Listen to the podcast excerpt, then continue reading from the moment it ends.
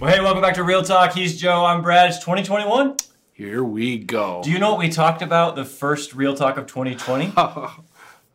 no. Weird Old Testament laws. Cooking anybody in their cooking anything in its mother's milk just seems utterly I mean, right? It just doesn't seem like it should be done. Circumcision? Uh, that was a couple weeks later. Oh, that's good. We are going to have a real conversation about what the Bible says about circumcision, which includes parts of our bodies. So if you can't handle that, you probably should go to another channel. That's a lo- that's like 10 years ago. it does feel Feels like like, a decade. A long time ago. You know, it's been a long time since we've had a Real Talk. I know, Why is is that, Pastor Joe? I guess our cameras don't work. We, YouTube channel's we- busted. It must be down. Everything's down. I don't even know. We had to take a couple weeks off. We did take a couple year. weeks. Part of it was Christmas, but we had to stop a little soon. Tell us why.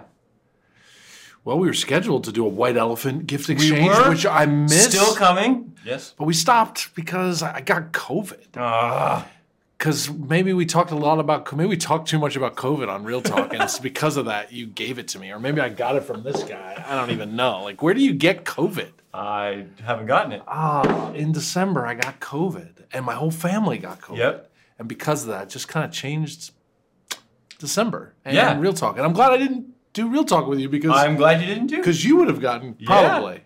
Although we are Yeah, distant. we're good. So I'm glad you're back and you're feeling better and your family's feeling better. Yep. Yep. Did you lose your taste or smell? I did not. That's gotta be weird. It is because my family still. So there's five of us. Three of us lost taste and smell, and two of us didn't. But the two of the three still don't have it. They're like 20 plus days into COVID world. No, 25 Wow. days into COVID world, and they still don't have taste and smell.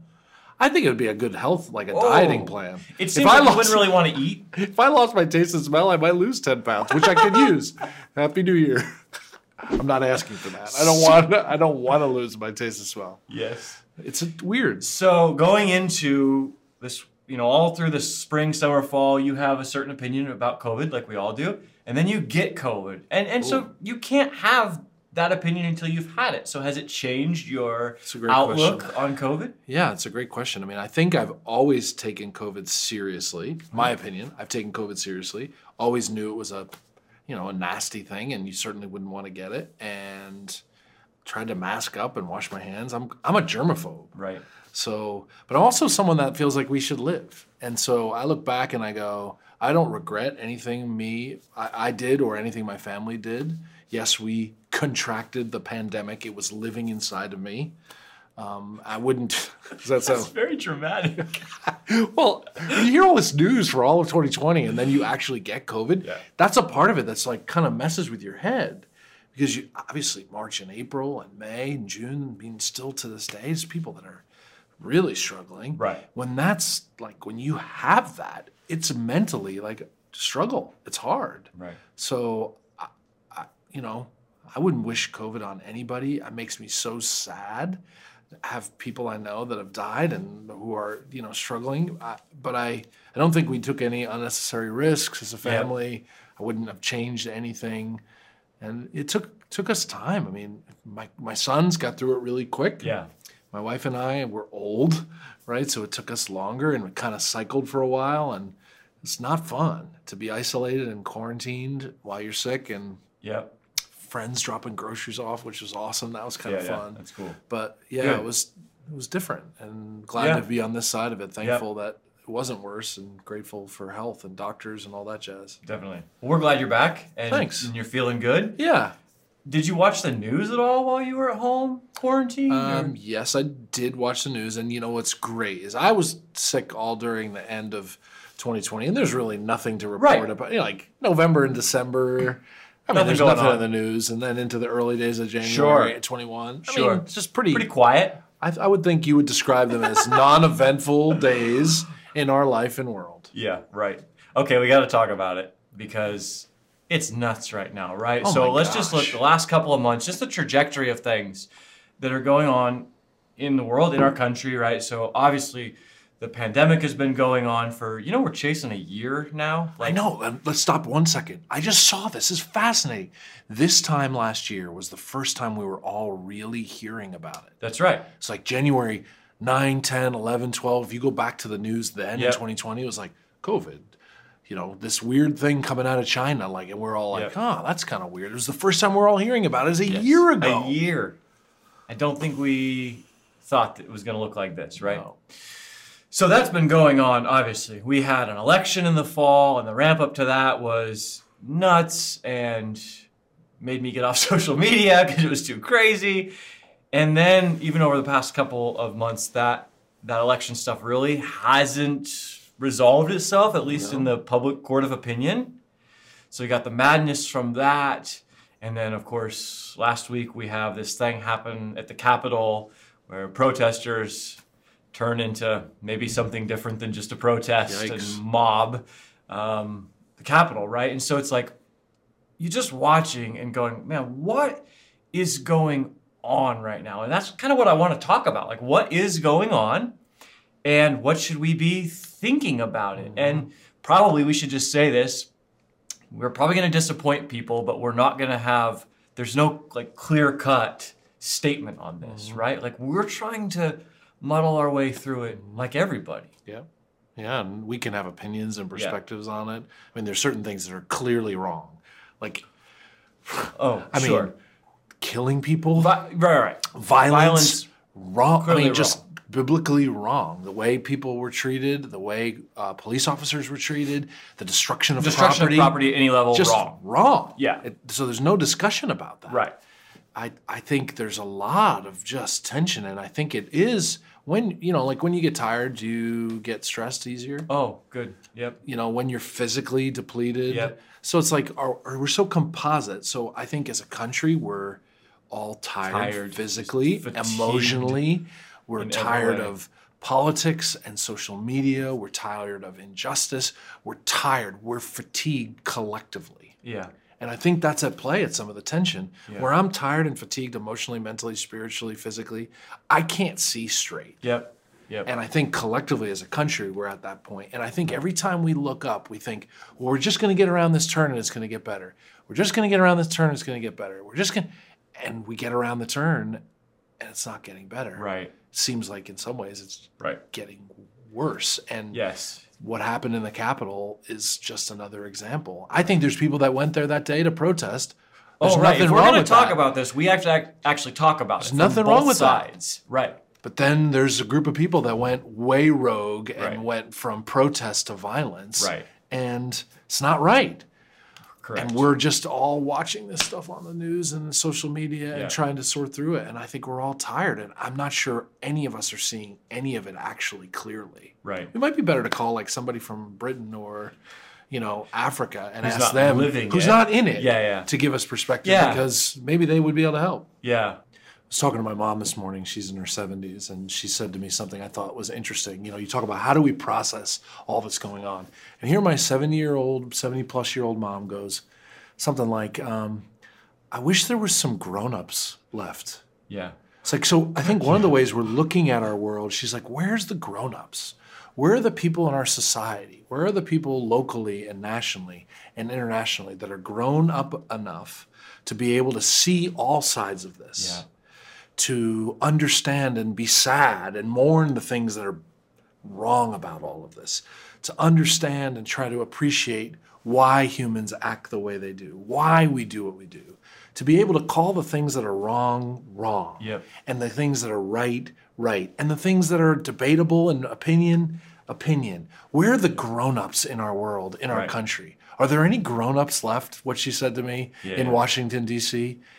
And I think we grieve as we try to make sense of this. Like, who can we even turn to and go, we're going to be able to hear an objective, honest, grown up, mature perspective Yeah. on the things we feel? And I think we're struggling with that. Yeah. So listen to this, and like maybe this will bring on the hate mail. Sorry, I, I don't. I don't want this to be. This is not pointed at any single individual. Okay.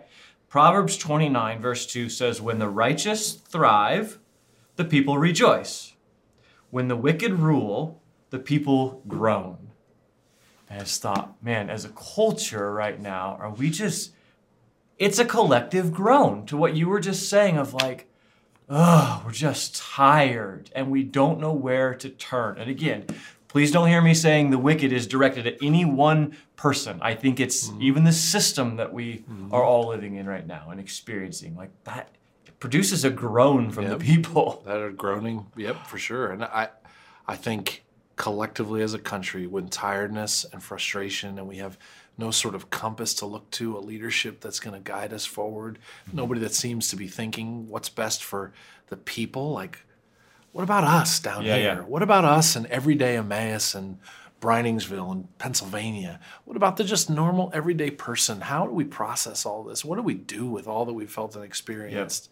And we groan and long for leadership. And I struggle because I don't see a lot of leadership. Yep in any political party, mm-hmm. in any I don't even know. I don't see a lot of because I think a leader is someone who can see things objectively, care about the people that are they're leading, do what's right and best for everyone, not just their special interests, mm-hmm. and be objective about it. I just see our country like missing that. Yeah. It makes me sad. Yeah. So let's turn it a little bit to the church, okay? Because I think even more sad is it's dividing the church what's going on in mm-hmm. our country right now i mean the church at large it's, it is dividing people so let's like just zoom in on sort of from a church aspect and go okay people are watching that are christ followers call themselves christians right they want to walk with jesus but they have friends that are not christians right and mm-hmm. their friends are trying to make sense of what in the world is going on and if their friends ask them a question, you know, some other parent in the PTA, a neighbor, someone, whatever, ask them a question like, hey, aren't you one of those Christian people and you believe in God? What, what do you say about all of this? How do you explain all of this? What, what would you say? I mean, I, I think I'd go right to, man, it's sad to me, just like it's sad to you. I think if Jesus was walking on the face of the earth today as a man, as he did 2,000 years ago, if he was walking in Pennsylvania or in Washington, D.C. in 2021, he would be sad. Mm. And so, as a Christ follower, I don't know how you can look at all of this and not also be sad. And so, mm-hmm. that's one really great point of reference. Yeah. That if other people are sad, yeah. If they're feeling anxious, you can relate because you're feeling anxious. Yeah. If they're feeling afraid, you can relate because you're feeling afraid. Yeah. If you feel loss and they feel loss, you find those emotional, those real connection points. And I mean, I, I think I'd say to them, if God understands that, so bring it to Him. You know, I, I love the Beatitudes, the part of the Sermon on the Mount where it gives us all these different perspectives about what God blesses. And one of the things He blesses is people who mourn. Yeah if you're mourning things right now, if you're sad, God's going to comfort you, and yeah. He gets it. But I don't, I don't know if any of us are in a place, politically, theologically, to say what is God up to in sure. this moment right now. Yeah. Like, what is God doing, and where is He? I mean, we're in the middle of chaos, and God is not a God of chaos. Right.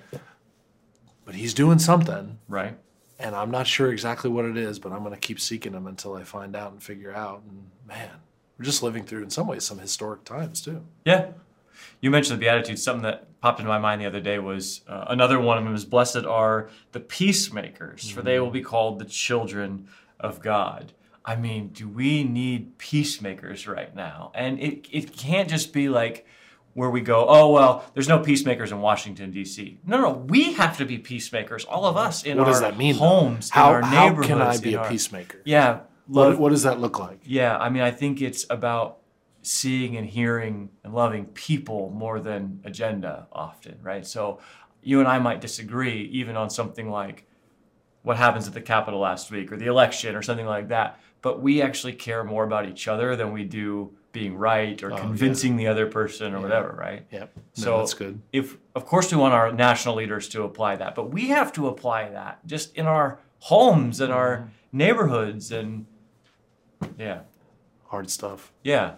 So push one more, okay, for a Christ follower that is just they're sitting at home, they're thinking about it, they open their Bible, they read something, they talk to God, and they just are like, I how do I make sense of this? Like you know, for us personally, I see so many Christians right now, and, and they're going one of two directions often towards anger mm-hmm. or towards fear. Mm-hmm. Well, here's the deal neither of those are from God. Mm-hmm.